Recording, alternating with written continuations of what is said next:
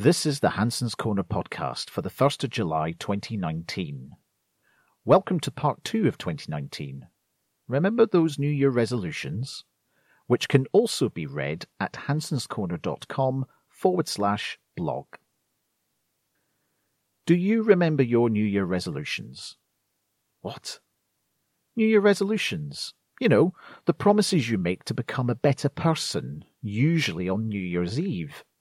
Like with getting fit by going to the gym, to stop smoking, or even to give up drink for a few months. Okay. How are you doing with that? Are you keeping those resolutions?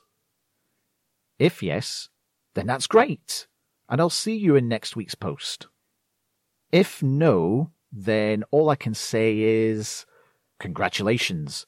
Your resolution is halfway to becoming a complete failure. Oh, okay, that's a little harsh, but logically speaking, it's true. Bear with me for a minute. When you speak about that resolution, do you just say, I want, or do you say, I want by the end of 2019? If it's just, I want, then that, along with a lack of motivation, not measuring progress, and perhaps being overwhelmed, are common reasons for your resolutions failing dramatically, like my chat up lines. However, don't despair. You're not the only one who struggles to keep them. Only 20% of people who make them are successful in the US, according to US News. And in a YouGov survey, 22% who make them in the UK also succeed. Most fail by mid February, where the passion fizzles out and old habits rise again. Perhaps that's why in the UK, the majority of those who make New Year resolutions are 18 to 24 year olds. So, how do I become part of that exclusive 2022 club? Perhaps you could start in February? Come on, Matthew, you're losing your marbles now. You're five months out of date. No, no, no, no, no, no. Hear me out. January is a depressing month, and frankly, not a real beginning to the year. You come out of the festivities wondering where it's gone. When you reach February, Christmas and New Year are long gone. Don't take my word for it. Even NBC's Craig Melvin starts his New Year resolutions in February. A way to ease into them, as he puts it. Anyway, enough of talking about January and February.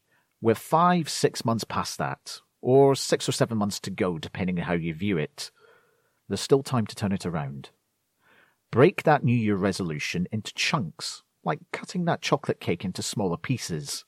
Tweak your New Year resolution towards being specific, measurable, achievable, relevant, and time limited. Or make them smart, a popular goal setting tool, especially in business. I never heard the end of it when I studied business management. How do I make my goals more likely to be achieved? Do these and another important thing. Call them yearly goals rather than New Year resolutions.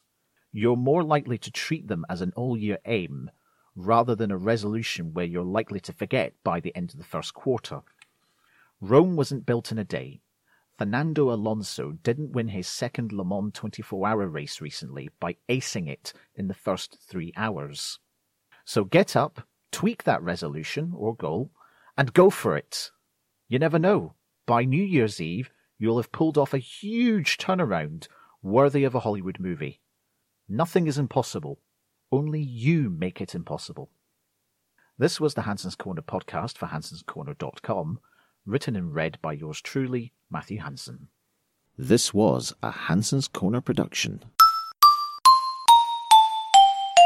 hansonscorner.com